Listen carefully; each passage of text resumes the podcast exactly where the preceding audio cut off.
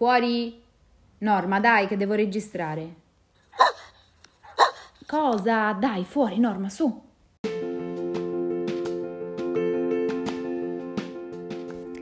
Salve e benvenuti a Fuori Norma, un podcast su disabilità, autismo, malattie croniche e fragilità sociale. Io sono Emanuela, un'insegnante, educatrice e attrice che ha anche la fortuna di essere disabile, autistica e fighissima. Decisamente fuori norma. Se anche voi per qualunque motivo vi collocate al di fuori della media statistica o amate qualcuno che lo è, questo è il podcast che fa per voi. Ciao Simone, mi senti? Ciao Emanuela, ti sento! Forte e chiaro. Bene, molto bene. Mi dispiace per chi non può vedere, ma io eh, ti vedo lampeggiante come un albero di Natale in questo momento. Hai le bellissime luci a casa. Grazie.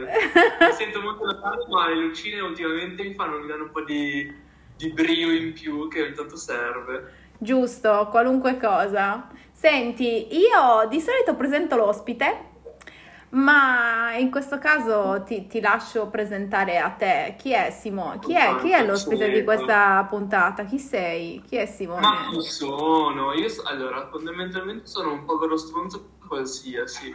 Eh, no, Simone è un ragazzo di 30 e qualcosa anni e, mm, che da, recentemente ha acquisito una disabilità abbastanza impattante e quindi si è messo a mm, diciamo informarsi ultimamente su abilismo eh, eccetera eccetera.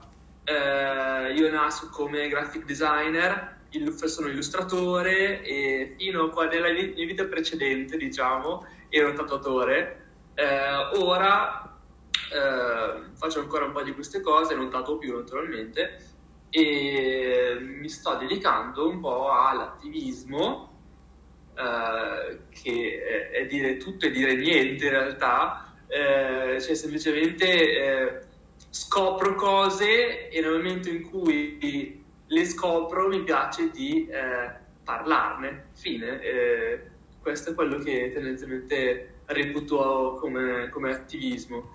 E, um, chi altro sono? Devo dire qualcos'altro? Ah, sono un giocatore di hockey in carrozzina, eh, anche se non ha nessuna pertinenza eh, per dare una dimensione di me, però effettivamente lo faccio, mi piace, mi diverte. Eh, direi che fa parte della tua identità, esattamente come tutto il resto, è una delle cose che sì, fai, delle tue passioni. Ah, parlando di, di, identità, a questo punto eh, è importante dire che sono eh, orgogliosamente omosessuale, ehm, cioè, voglio dire, eh, direi che fa parte della mia identità a, a, maggior ragione, anche se purtroppo avendo perso la possibilità di muovermi decentemente, eh, ho perso anche la possibilità di scheccare, che direi che anche in questo caso eh, definisce parte della, di quello che era la mia identità.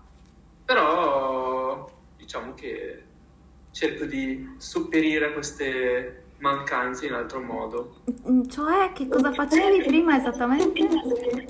Eh, sai che allora eh, ci sono, ci sono eh, buona, buona, parte del, dell'essere gay si, eh, cioè, per alcuni dell'essere queer si traduce nello scheccare. Che sarebbe per noi poveri come? Non sai cosa vuol dire? No, eh, dovrei. Fa, Dovrei.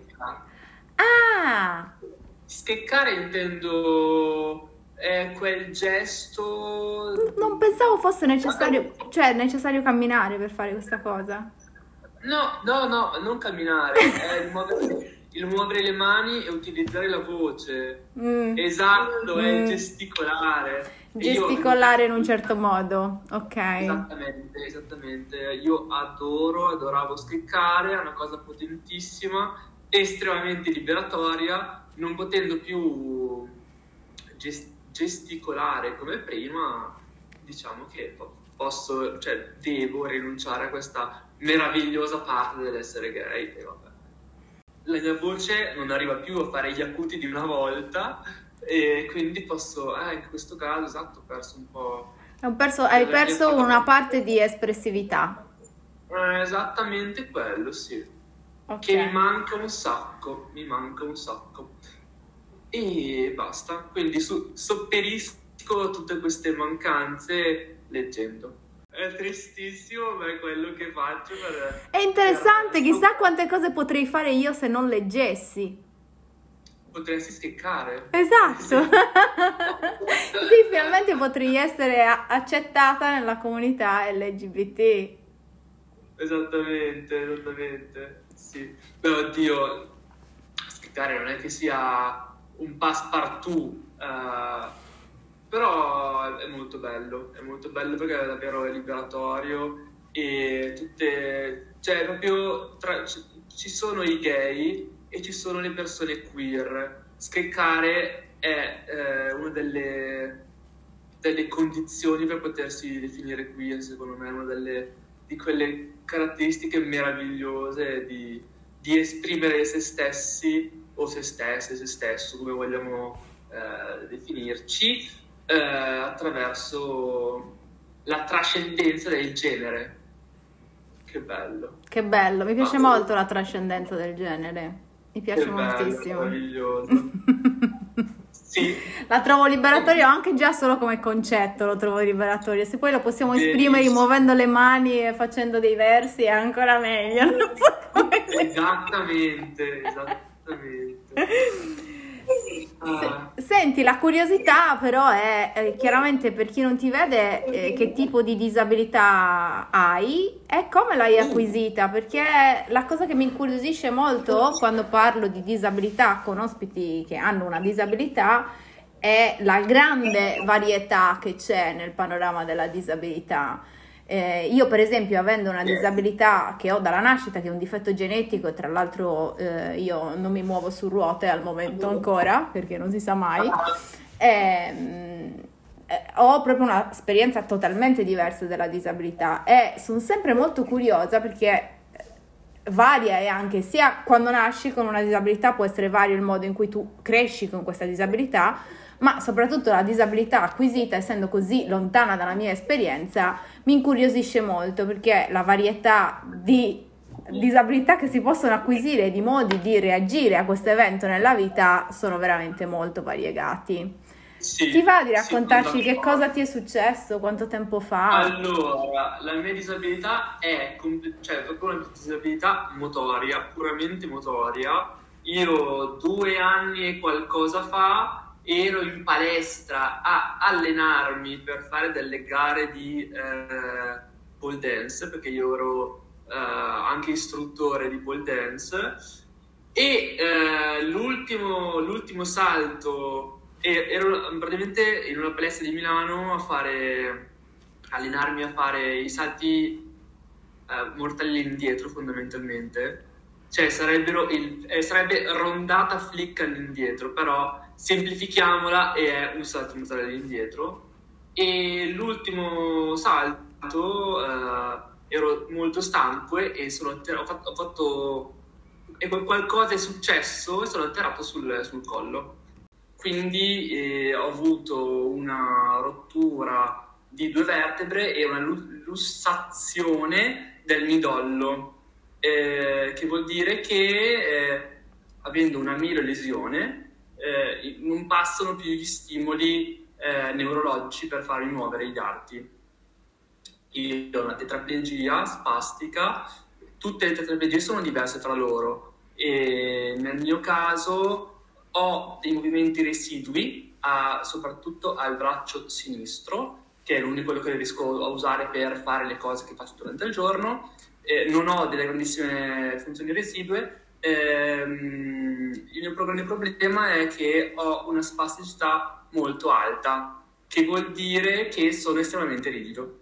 Eh, quindi tendo a accartocci- acca- accartocciarmi come una fogliolina e devo fare continuamente fisioterapia e infiltrazioni di botulino per rimanere morbido, altrimenti diventerei un un tronchetto, un piccolo Pinocchio.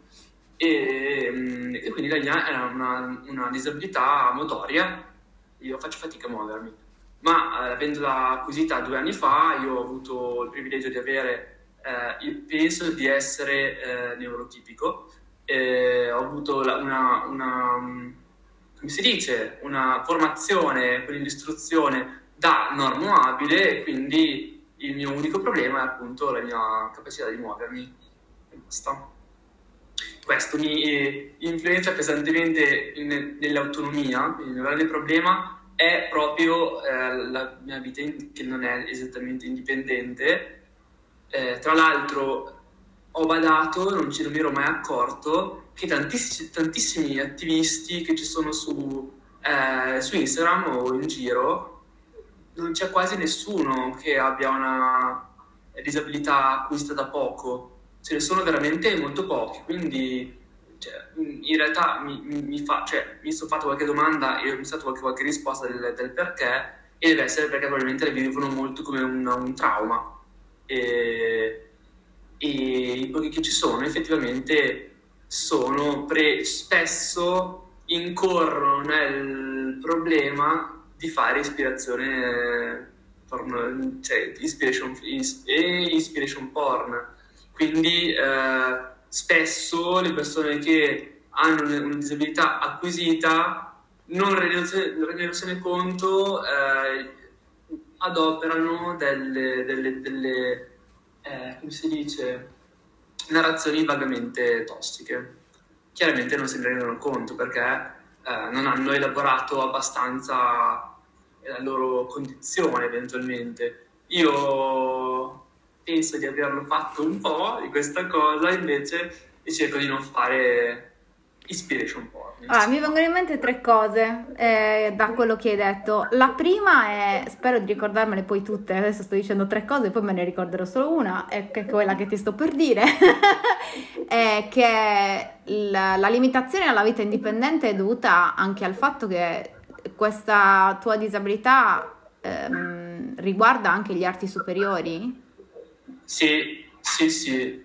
Io sì, esatto. Eh, tendenzialmente quando uno può muovere le, le, le braccia, le mani e il tronco anche, la sua, cioè, la sua, autonomia rimane comunque molto elevata. Voglio dire, il, l'andare, utilizzare una, una carrozzina per muoversi, ma potendo, cioè poter avere come problema solo il non camminare, ciao, mi leccherei le dita eh, in questa situazione. Nel mio caso io devo eh, fare qualsiasi cosa da solo, ho problema anche i più banali problemi, mm, cioè eh, bisogni eh, fisiologici, io ho bisogno di qualcuno che li faccia al posto mio, eh, tutto, anche il cambiare posizione, quindi passare da orizzontale a verticale molto banalmente, quindi effettivamente non è solo la mobilità il problema, ma è anche accedere alla vita indipendente, sì, e, e dipendo tantissimo dagli altri, Purtroppo non è, è una tematica che, su cui sono ancora molto ignorante. Io abito con mia madre, cioè mia mamma abita il piano di sotto, io il piano di sopra, e non ho ancora affrontato un percorso di vita indipendente per andare effettivamente a abitare da solo. Ce ne vorrà un po', non è ancora il momento perché mi sto dedicando a altro, molto semplicemente.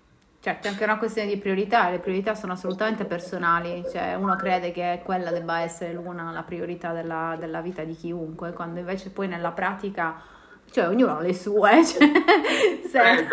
eh, eh. Io nel mio caso oh, eh, preferisco invece di rincorrere in continuazione dei miglioramenti di una vita diversa, preferisco accettare quella che ho e ricostruirmi in base a quello che voglio fare sono scelte, cioè, tanti mi chiedono allora stai migliorando, hai migliorato, hai migliorato un po'? E io dico no, perché non faccio nulla per migliorare, cioè dovrei fare, spendere un sacco di tempo, cioè tutto il mio giorno, le mie giornate a fare esercizi.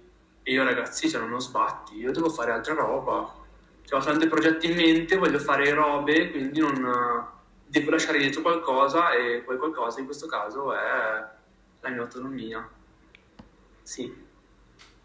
È molto interessante quello che dici. Eh, non lo so, ma secondo me è in qualche modo legato alle cose che stavi raccontando riguardo alle persone che acquisiscono una disabilità e che entrano in un tipo di narrazione del se vuoi puoi, puoi fare quello che vuoi, puoi superare la disabilità, puoi vincere la disabilità, puoi...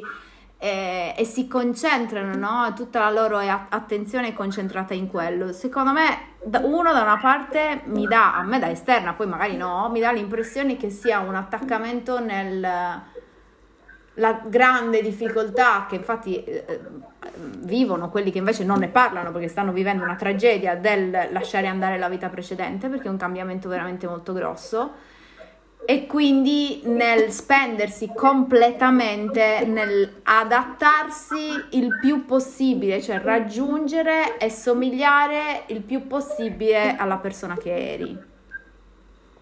Sono purtroppo estremamente d'accordo con te eh, probabilmente, a parte che tutte queste persone generalmente che non sentono neanche di biasimare, semplicemente eh, loro funzionano ancora in questa maniera, eh, loro vogliono ritornare, cioè, hanno la possibilità di essere ancora abbastanza prestanti, di fare ancora tante cose, vogliono cercare di tornare a farne il più possibile come prima.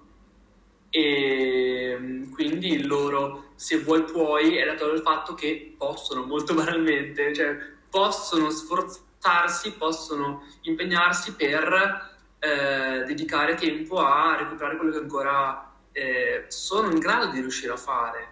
E quindi non è che se vuoi puoi è proprio se puoi puoi. Cioè uno ha la possibilità di fare questa cosa quindi ci si mette e lo fa. E, mm, non si rendono conto che ehm, cioè, ci sta, in realtà sono priorità e io non, non, non, voglio, non dico nulla, cioè non c'è un modo giusto di fare le cose, eh, però c'è un, di base un po' un non accettare quello che si è diventati.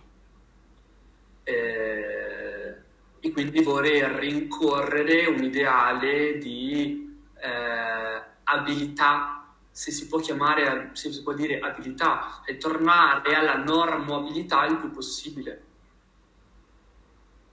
Cioè, tendenzialmente, eh, infatti, le persone che, eh, ripeto, fanno questo genere di, di narrazione eh, e che diventano un po' inspiration porn e, e non sono mai quelle che sono pesantemente invalidate, sono sempre quelle che eh, rimangono tutto sommato prestanti.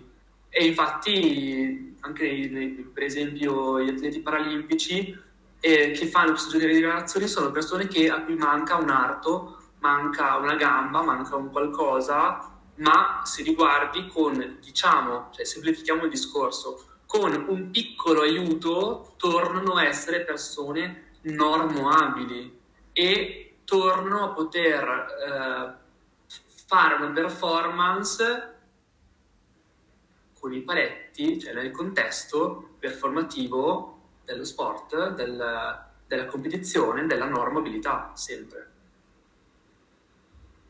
Cioè, sono sempre, cioè non, non fanno mai, non, non, c'è mai una narrazione che parte da persone pesantemente invalidate. Ci sono sempre quelli che, sono sempre quelli che bene o male sono passabili.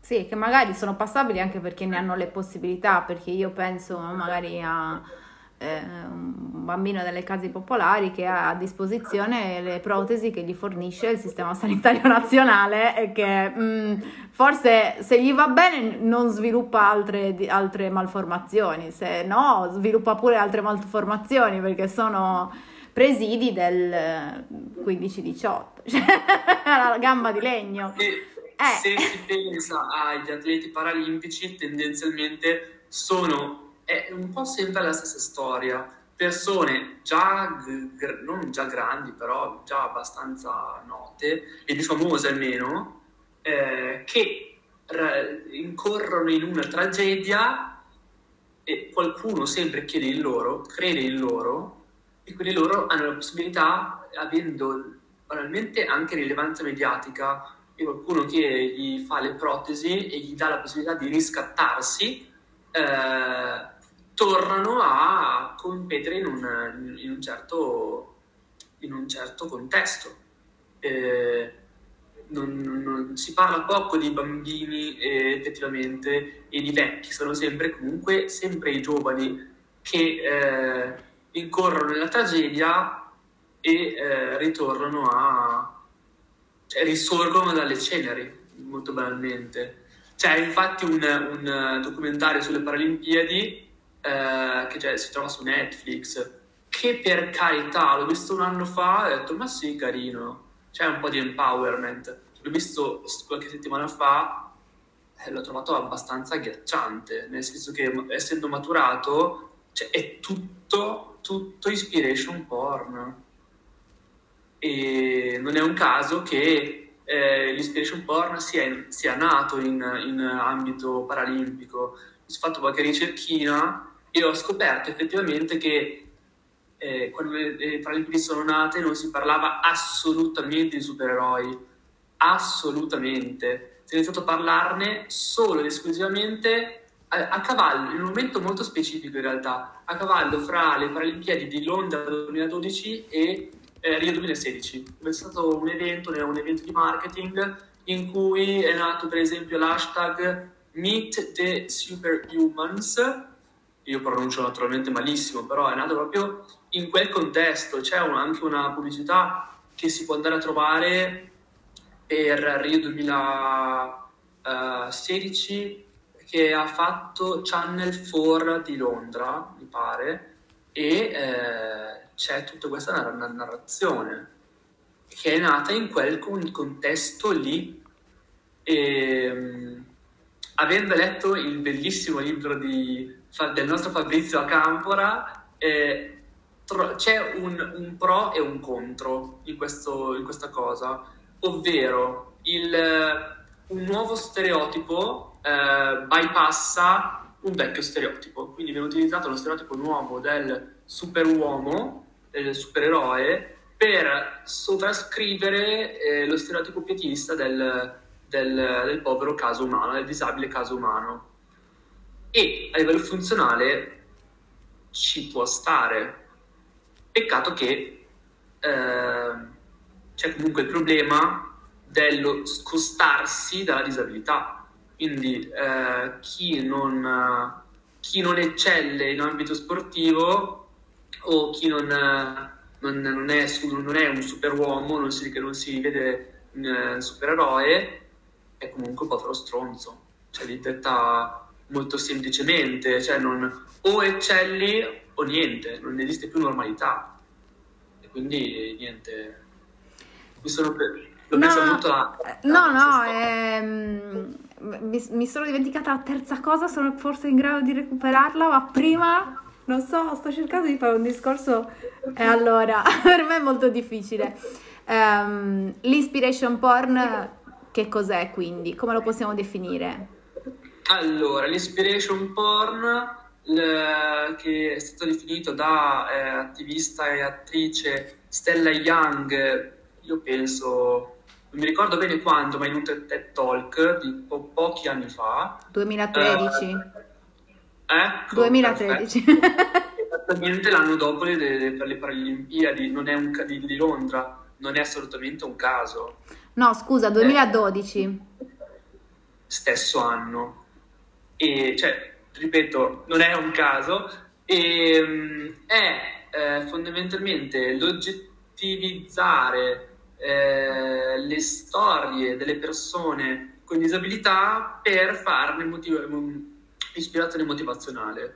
Eh, è, è, molto interessante il fatto che si può fare un parallelismo con eh, l'oggettivazione delle, delle, delle, donne fondamentalmente, quindi fra maschilismo e questo sguardo abilista. Eh, quindi se le, le, donne vengono oggettivizzate dal male gaze, quindi sguardo maschile, eh, che pensano di poter controllare i loro corpi, allo stesso, alla stessa maniera, eh, le storie delle persone disabili vengono oggettivizzate da chi ha una disabilità non ce l'ha.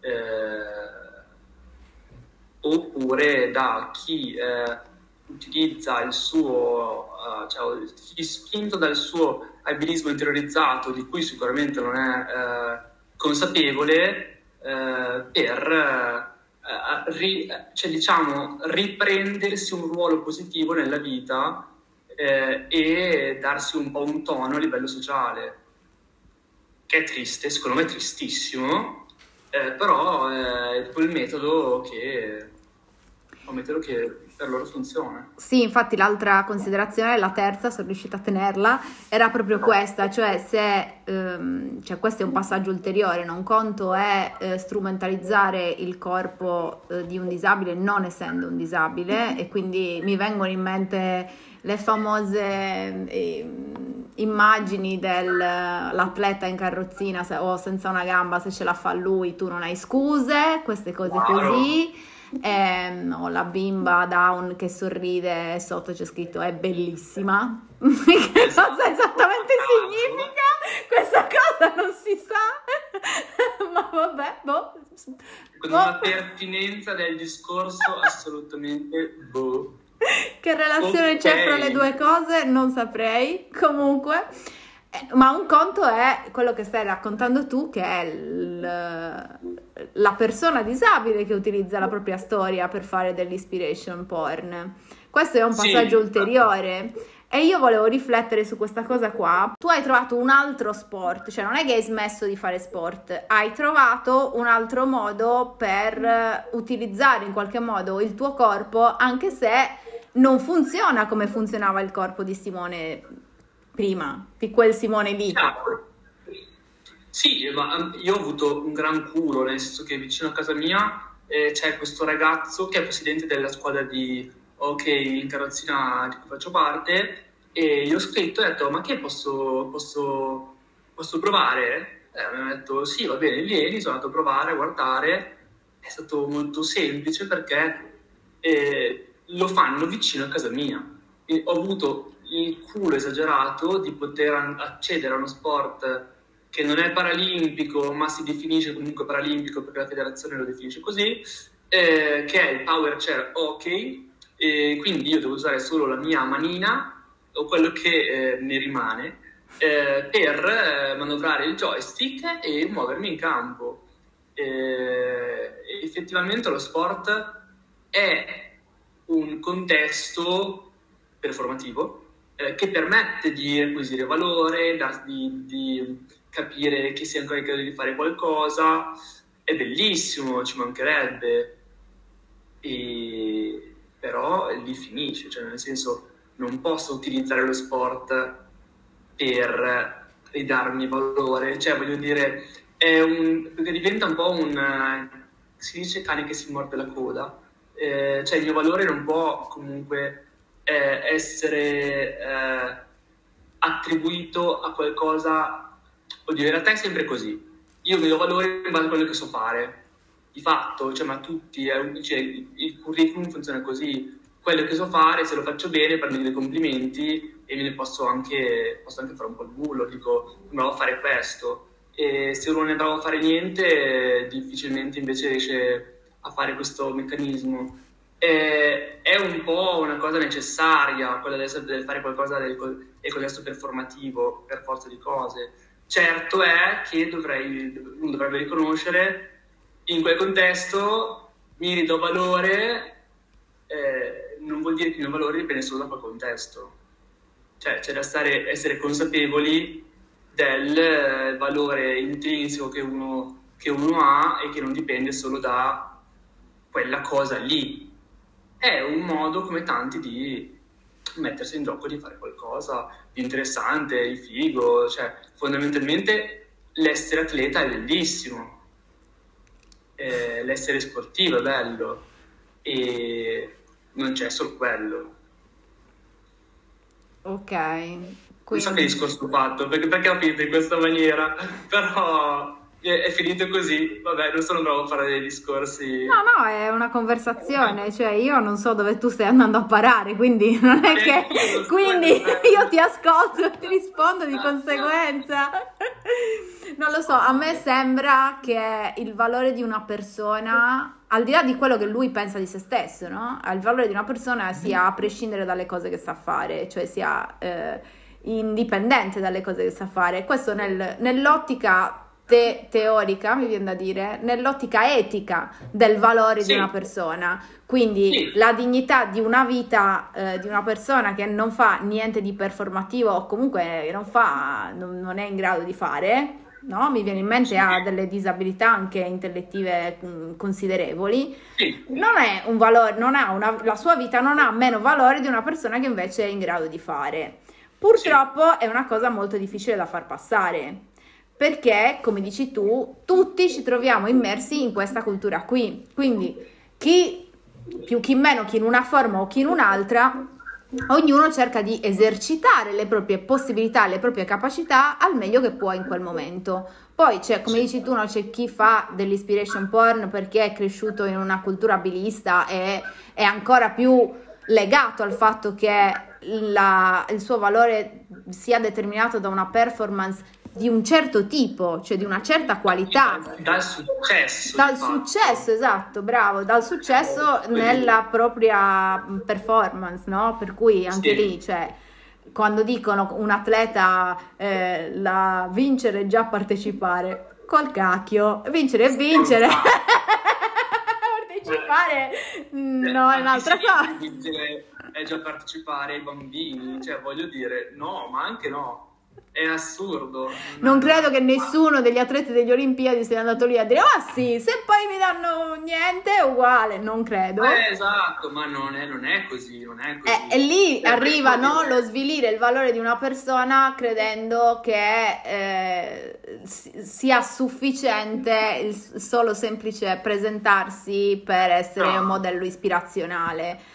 Poi per il esatto. resto credo che sia no, nella natura della persona utilizzare al massimo le proprie possibilità. È questo che secondo me manca quando si guardano gli atleti paralimpici o quando comunque si guarda una persona disabile.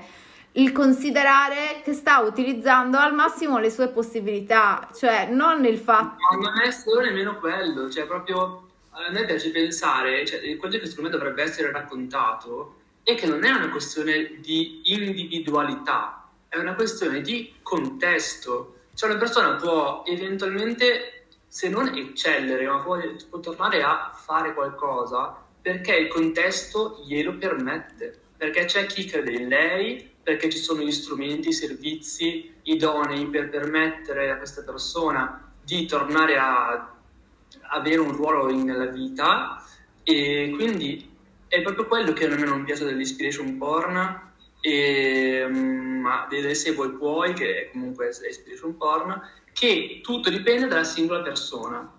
Eh, responsabilizzando completamente il contesto e questa è la cosa fondamentale. Bisognerebbe dire invece che il contesto è fondamentale, ma banalmente la disabilità e la sua definizione lo dice, la disabilità non è una caratteristica della persona, è una caratteristica delle, è una, allora, è una condizione della persona nel momento in cui eh, la sua situazione biologica eh, interagisce con un contesto che può disabilitarlo e quindi impedisce la partecipazione alla società oppure può facilitarlo. Quindi dove non trova, dove, cioè, scusate, dove trova il, uh, un contesto favorevole a, partecipa alla vita mm, cittadina, alla vita sociale eh, dove non, invece non lo trova è, è, è disabilitato.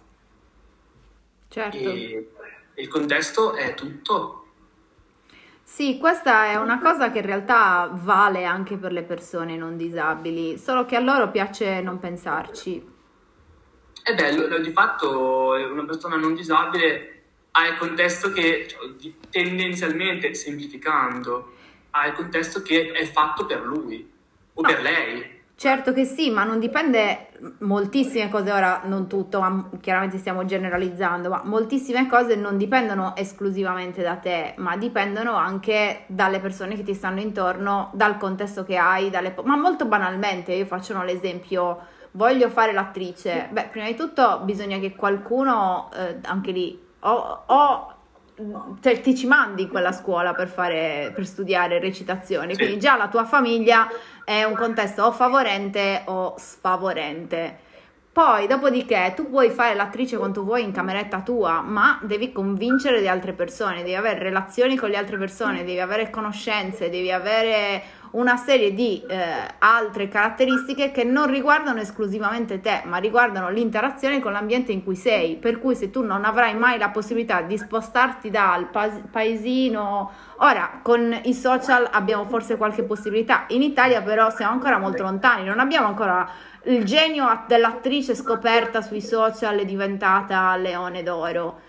Capito? Per cui anche queste narrazioni del se vuoi puoi, io le trovo estremamente tossiche anche per le persone neurotipiche e non disabili, perché riversano sulla persona una responsabilità che la persona non ha, estremamente non eccessiva, ma estremamente eccessiva per essere ridondante, perché il self-made non è quasi mai self-made, è un incrocio di ambiente, possibilità e capacità di cogliere l'occasione.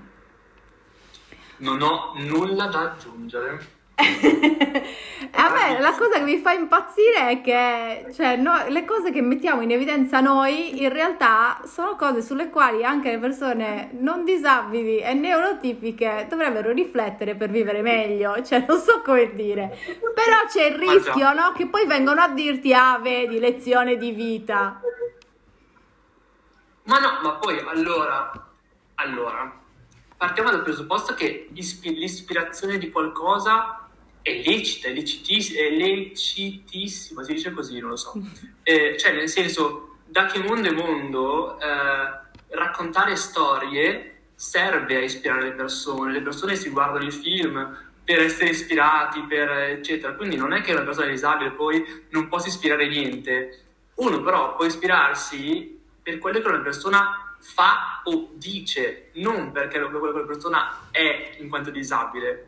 Cioè, ci sta poi dire lezioni di vita, perché se una persona è disabile si fa il culo quadro, fa un sacco di roba, eh, sbagliato, no. Non è che se fa un sacco di roba ancora eh, è bravo, perché allora lì si torna dietro l'entità del superuomo che più fai e più, più eccelli. Ma se una persona disabile dice una cosa giusta, fa una cosa bella, quindi fa qualcosa, e uno dice, oh, sei un esempio di...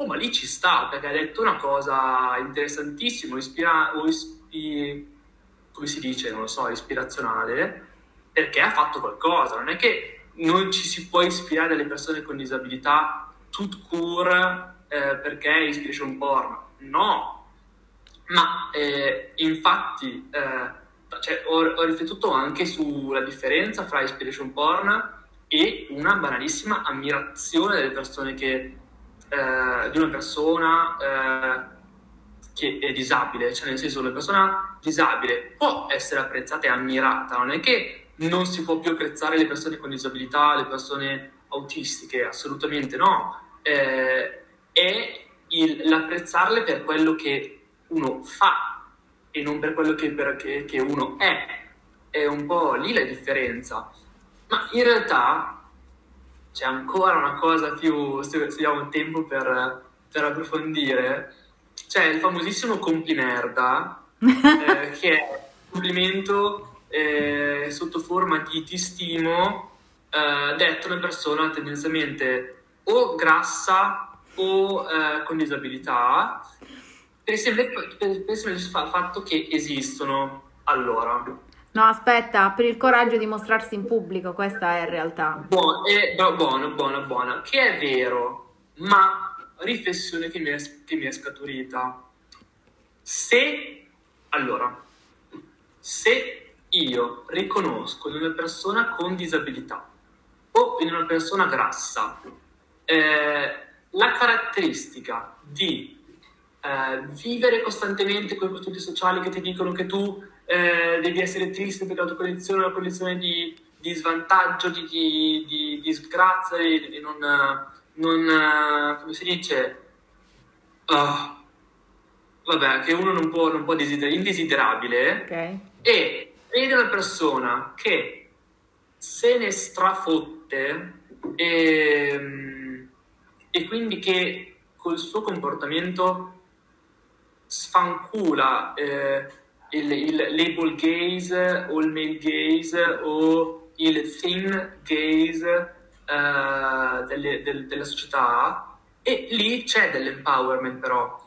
Mi ha fatto venire in mente questa cosa nel momento in cui mia nonna mi ha mandato il video di un, di un ragazzo eh, che aveva in realtà eh, vestiti femminili o comunque atteggiamenti femminili che è apparso a X Factor UK. Buona, questo eh, evidentemente trascendeva il suo genere e se ne fotteva di come veniva guardato. E questo ragazzo estremamente effeminato, eh, con il, il genere molto fluido, eh, non, non, si percepiva assolutamente un imbarazzo o un disagio, anzi era fighissimo vederlo eh, estremamente, ehm, come si dice? A suo agio. A suo agio. Quando uno, in questo caso, io, a me verrebbe da dire che è da ammirare, nel senso che uno ha fatto talmente lavoro su se stesso, o comunque riesce a ignorare eh, le regole normative della società che ti vogliono in un certo modo eh, e è semplicemente se stesso, eh, cioè non è una cosa che per tutti è facile e è spontaneo. In questo caso cioè, c'è un empowerment, c'è un che figata, cioè anche vorrei essere così, mi viene da dire bella storia sei un grande. Mm. Mm. Perché in questo caso è lecito e riferendosi a una persona eh, con disabilità invece no. Eh, la stai facendo a me questa domanda? No, era, era la domanda che mi, viene, che, che, viene, che mi è venuta, cioè nel senso eh, c'è un... è eh, ovvio che... A me viene da pensare che cioè, quando tu lo fai, parliamo no, di una persona che non riguarda nemmeno te, parliamo di una persona grassa. Quando tu dici una persona grassa e implichi il fatto che sta subendo in qualche modo, sta andando contro i dettami della società e quindi in qualche modo eh, no, il suo eh, esporsi richiede coraggio perché viviamo in tempi in cui non dovrebbe essere, ma ancora la maggioranza delle persone si sottopone ai dettami di quella che dovrebbe essere la bellezza, l'accettabilità, la normatività yes. di un corpo. Io però capisco se si incazzano, perché perché fa rabbia, cioè fa rabbia di vivere in un mondo in cui ci vuole coraggio per essere se stessi. Capisci cosa Quello, intendo? Sì, a me fa rabbia, cioè a me se uno mi dice no, complimenti perché non ti vergogni della tua disabilità e ci sono tante persone proprio che hanno la mia malattia che si vergognano, eh? E non è una, la mia è una delle malattie non vissute bene. Cioè, mm, così tra tutte le persone che ho conosciuto non è proprio una cosa facilissima da accettare, ci sono addirittura delle cose stranissime che accadono in alcuni paesi in Italia, volevo dire del, del, un posto molto lontano in Italia, in cui si vergognano, non lo dico non lo dicono agli altri, si frequentano fra di loro, non vogliono essere eh, riconosciuti in pubblico. Eh sì, non, non ho ancora capito. Se, eh, come mai? Devo fare delle indagini, ma è difficile affrontare questi argomenti perché sono argomenti molto delicati, sono sentiti come argomenti molto delicati. E quindi quando qualcuno mi dice no, vabbè, ma tu ti esponi, hai il coraggio di esporti senza problemi. A me mi viene da chiedermi, ma quale cacchio di problema dovrei mettermi ad esporre? Cioè, questa sono io, questa è la mia faccia e questo è quello che faccio. Cioè, non è che sto andando a eh, spacciare nelle scuole. come dire. Ma hai ragionissimo. Ed è chiaro che mi viene da dire, ma complimenti, ma non sono io, cioè, non, anche se lo pensi, forse dirlo fa arrabbiare, ma non perché me lo stai dicendo, mi fa, mi fa arrabbiare perché c'è ancora bisogno di avere coraggio per fare queste cose. Ma c'è ancora bisogno dire... di avere coraggio per andarsene con la barba e un vestito in giro. Sì, ma sono d'accordissimo. Beh, è, è, c'è però un, un confine sottile, secondo me, fra... Cioè, ci si arrabbia perché c'è da avere coraggio in fare, nel fare qualcosa, ma non per quello, per quello che uno riconosce in te. Ah, ho capito. Cioè, non mi dovrei arrabbiare con chi me lo dice, cioè. ah, esattamente, secondo me. Allora, ma poi in realtà io probabilmente parlo anche da privilegiato, eh, non lo so, però cerco di, cioè in realtà eh, c'è gente che mi scrive in continuazione, bravo, sei un grande. Ehm, non sto lì a dire a tutti, ah, fa culo, no, no, non sto lì. Però cerco di capire cosa intendono. Eh, cioè, non dico solo, eh no, non si dice, mi dà fastidio. Io provo fastidio, ma cerco di capire che, cioè, eh, vedere una persona disabile, il diventare disabile è un'enorme paura per l'essere umano. E questa cioè, è una cosa molto interessante.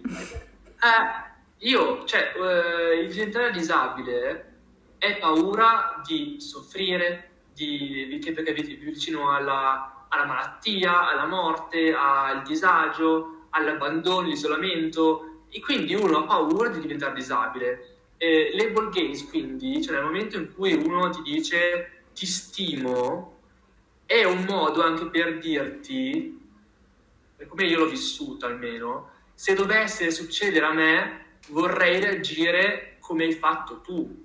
Mm. E quindi cioè, non mi viene a dire, eh no, non si dice, perché riconosco questa paura eh, nel, nel, nella persona che non vuole diventare disabile, perché eh, sì, sì, sì, possiamo arrabbiarci nel momento in cui ci dicono che la disabilità non è desiderabile e uno dice, oh, non, non si dice, non, non, si, cioè, non, non, è, è, così, perché una, una, persona con disabilità può avere una sua una dignità ed è verissimo. Tendenzialmente però lo dicono sempre queste cose quelli che hanno delle disabilità congenite.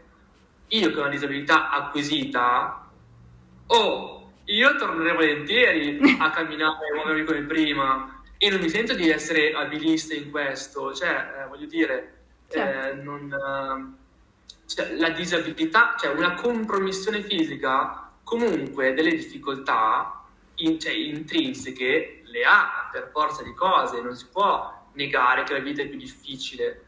La mia dignità dovrebbe essere la stessa? Assolutamente sì. Sì, infatti c'è una, anche qui c'è una componente sociale perché ciò che rende indesiderato, a parte, allora la postilla la metto dopo, finisco questo, c'è una postilla, diciamolo, eh, ma una, una, cosa che rende la disabilità così tanto indesiderabile, mh, oltre alle cose che hai elencato tu, anzi comprese le cose che hai elencato tu, eh, che appunto è il senso di solitudine, la paura della solitudine, la paura di essere abbandonati, la perdita dell'indipendenza, la perdita esatto. della capacità di, eh, di, fare, che banalmente poco fa dicevamo sì. che è un istinto dell'uomo usare le proprie capacità. Sì, la perdita e... del proprio destino anche. Eh sì, questa è una di quelle cose che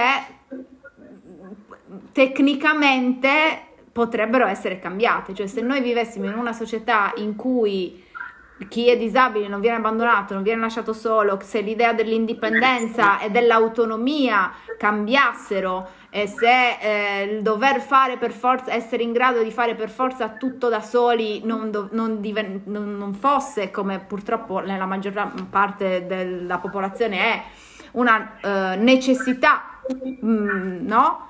Che uno dice ah se non sei in grado di fare tutto da solo perdi anche la capacità di autodeterminarsi perché purtroppo la disabilità porta a questo nel momento sì. in cui tu sei fisicamente dipendente da qualcun altro perdi in qualche modo, ora va bene, magari non è il tuo caso, però la, il timore è anche perdere contemporaneamente la capacità di autodeterminarsi. Queste sono tutte cose sulle quali invece si po- potrebbe, in un mondo ideale, intervenire, rendendo la disabilità di certo non desiderabile, ma meno spaventosa di quello che è nelle condizioni in cui ci troviamo oggi. Quindi l'idea di allontanare da sé la disabilità per, per via di queste paure, e come dicevi tu, il cane che si morde la coda, non fa altro che legittimare la società a non prendere delle responsabilità e torniamo a dare la responsabilità solo al singolo che ha la responsabilità della propria autonomia, della propria autodeterminazione, della propria capacità di sfruttare le proprie risorse come se fosse in un'isola deserta, come se invece le persone non disabili facessero realmente tutto da soli,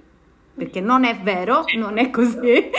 No. Eh, e quindi queste cose si legano una all'altra in maniera in, in talmente eh, stretta che anche lì è come no, ne tiri su una con le maglie di una rete, ne tiri su una e viene su una, una, una rete enorme. Cioè, è, la postilla era chiaramente ci sono anche disabilità che sono malattie e che sarebbe malsano pensare di voler non averle. Esatto. Cioè, Voglio dire, certo la affronto perché ce l'ho, ma eh, certo mi piacerebbe non avere bisogno di andare a fare le trasfusioni ogni 15 giorni. Eh beh. No, scusa.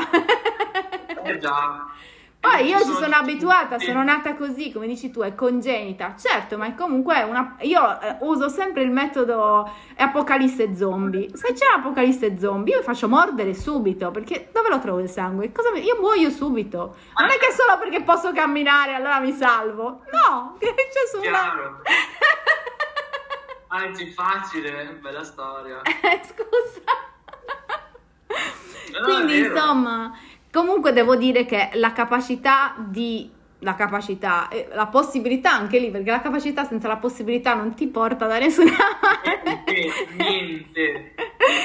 eh, no. Di fermarsi e chiedersi perché mi dicono questo? Che cosa pensa l'altra persona? Di entrare in dialogo anche con le cose che ci danno fastidio.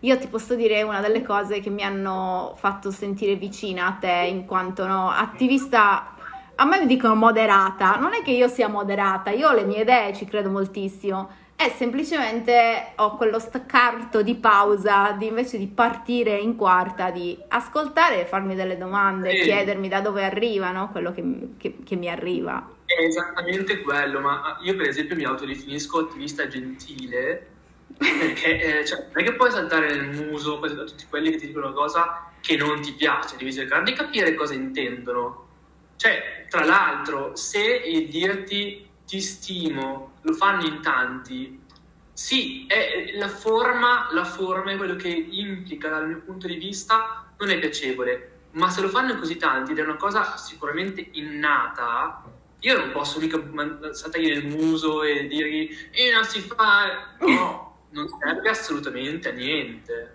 Eh, cioè, c'è questo genere di eh, attivismo che eh, dovrebbe tendere a consapevolizzare e capire eh, i meccanismi sociali, dire che porta a qualcosa, cioè non porta a, a niente. E adesso tipo sto parlando perché mi, mi viene da ridere perché mi viene in mente un genere di attivismo performativo che io non amo e, e che comu- ha comunque dell'utilità, ci mancherebbe perché può, può portare a consapevolezza, ma ehm, no, non, non, non crea, non crea eh, dialogo, non, crea eh, dibattito, non, c'è approfondimento, è un ottimismo molto superficiale. E nel, nel nostro caso cioè, io ci metto un sacco di tempo in più e c'è un impegno spasmodico nel fare questo genere di, di attivismo, però secondo me è più utile.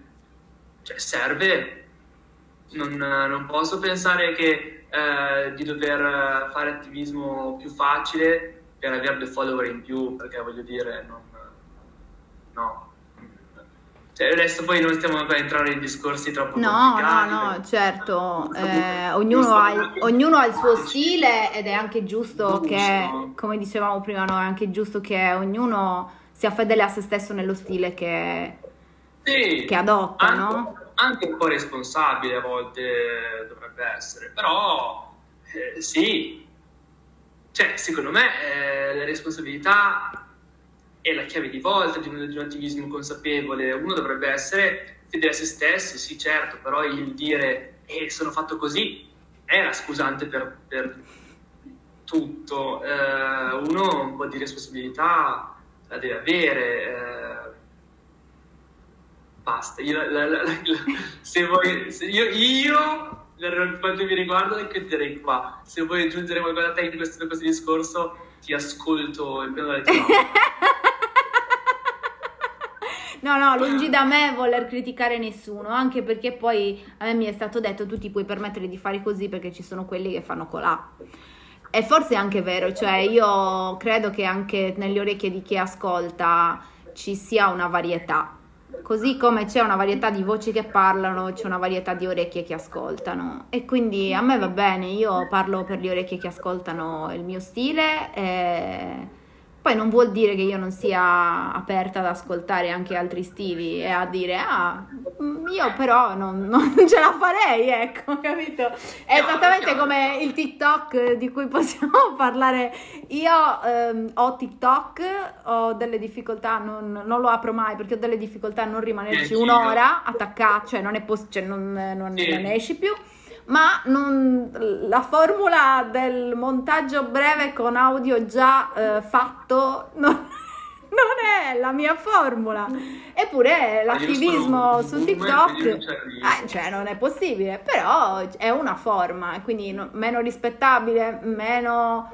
Boh, è un canale comunicativo diverso, un uh, linguaggio sì. comunicativo diverso io non esattamente come vorrei che ci fosse rispetto nel mio modo, quindi qualcuno vede il mio modo e dice non è il mio modo, ma lo rispetto. Allo stesso modo io la penso a, rispetto a quelli che si esprimono diversamente da me. Non è la mia modalità, la rispetto, tra l'altro funziona, io eh, sono invece qui ad accogliere quelli che entrano in dialogo. Sì, sì, sì ha degli effetti. Diciamo che entrambe le cose hanno effetti diversi e modalità diverse e portano frutti diversi, sì, ma sono d'accordo in realtà.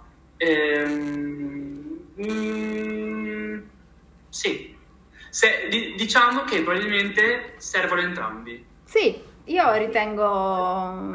Sono complementari forse. Io ritengo che... Mm, ci sia spazio. Poi io ho una mentalità molto poco competitiva, nonostante mi piaccia lo sport, ho una mentalità molto poco competitiva. sì, no, ma è giusto. Io mi trovo molto, mi, mi, mi, spaventano anche tanto i tanti follower, io ho la mia nicchia di pochi affezionati che tra l'altro io rispondo a tutti, quindi mi scrivono e io rispondo, non sono in grado di non rispondere, quindi cioè, non, non saprei gestire una quantità dovrei entrare in una modalità diversa se dovessi avere un bacino, no? Eh. Quindi sono contenta che crescano piano piano. A tal proposito volevo dire ai nostri ascoltatori che c'è la possibilità di lasciare una recensione sul podcast. Se lo state ascoltando su Spotify o su Apple Podcast potete lasciare una recensione, lasciare qualche stellina per fuori norma, magari così arriva a più persone.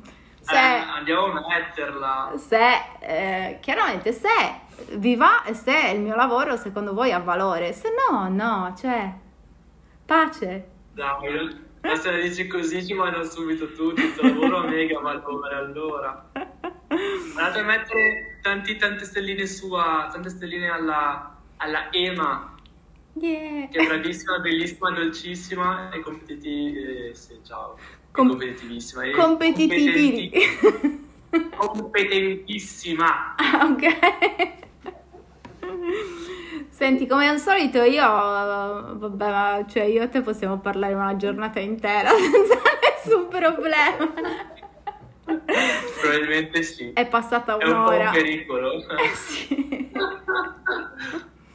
Sì. Eh, è passata un'ora, io mm, sono costretta a mio malincuore a salutarti, ma ci terrei ad averti prenotarti per la seconda stagione del podcast.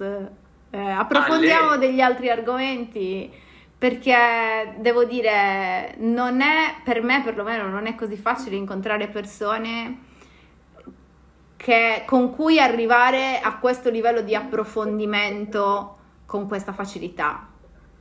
Sono d'accordo con te, e, cioè il parlare con te effettivamente è, sì, è una rarità, quindi eh, se vorrai ospitarmi ancora io sarò più che felice di essere, di essere con te. E um, sì, sono davvero felice che ci siano persone che facciano attivismo come il tuo, mi piace molto. Uh, onore, molto onore al merito e molto merito ti stimo, Simone, io ti stimo molto. ci mettiamo dentro anche, anche Fabri che tanto ci ascolterà sicuramente. Volentieri. Senti, eh, io metterò i link eh, al, al, tuo account Instagram, il tuo sito mi hai detto non è ancora pronto. Non è ancora pronto, ci sto sudando di... Sì, che poi non sarà niente di che, mi serve solo per andare a sponsorizzare, sponsorizzare a pubblicizzare le mie attività eh, e i progetti che faccio perché eh, ho appena, eh, sto lavorando su un progetto scolastico eh, per da proporre alle scuole della mia zona eventualmente anche altre zone, infatti mi hanno chiamato da Chiavari per andare a fare una, una, una assemblea studentesca, è stata bellissima, eh, pesantissima ma molto bella e um, quindi il sito mi servirà per questo, per eh, raccogliere un po' quello che faccio, eh, quello che dico, quello che, di cui blatero e eh, per promuovere il, sì, il progetto. Eh, per il resto in realtà ci sarà quello che c'è su Instagram, quindi in realtà poco... Beh, insomma, cioè, se ci fosse una scuola che volesse contattarti per questo... Nel frattempo uh, può certo. contattarti su Instagram. Sì, assolutamente sì, dove tra l'altro mi, tra adesso mi hanno contattato, adesso sì, assolutamente sì. Il progetto si chiama Giù le barriere, adesso devo, devo guardare se eh, creare anche un canale, un profilo ad hoc su Instagram. Potrebbe essere uno sbattimento allucinante, quindi per adesso aspetto. E, però sì, eh, sarà attivo da gennaio eh, per tutte le scuole, nel frattempo sono già partito con alcune, alcune che diciamo ero già partito l'anno scorso, quindi sto provando avanti dei progetti che sono già iniziati, eh, però sarà aperto a altre scuole da fine gennaio, quindi chi, chi volesse volentieri. Il tuo account su Instagram si chiama Simone Riflesso. Proprio quello. Il link lo trovate in descrizione, ma lo diciamo anche così le persone possono anche andare a cercarselo autonomamente. Yes. Io ti ringrazio molto Simone. Grazie a te Ema, è stato un piacere enorme. Anche per me. Ciao Simone. Ciao, ciao.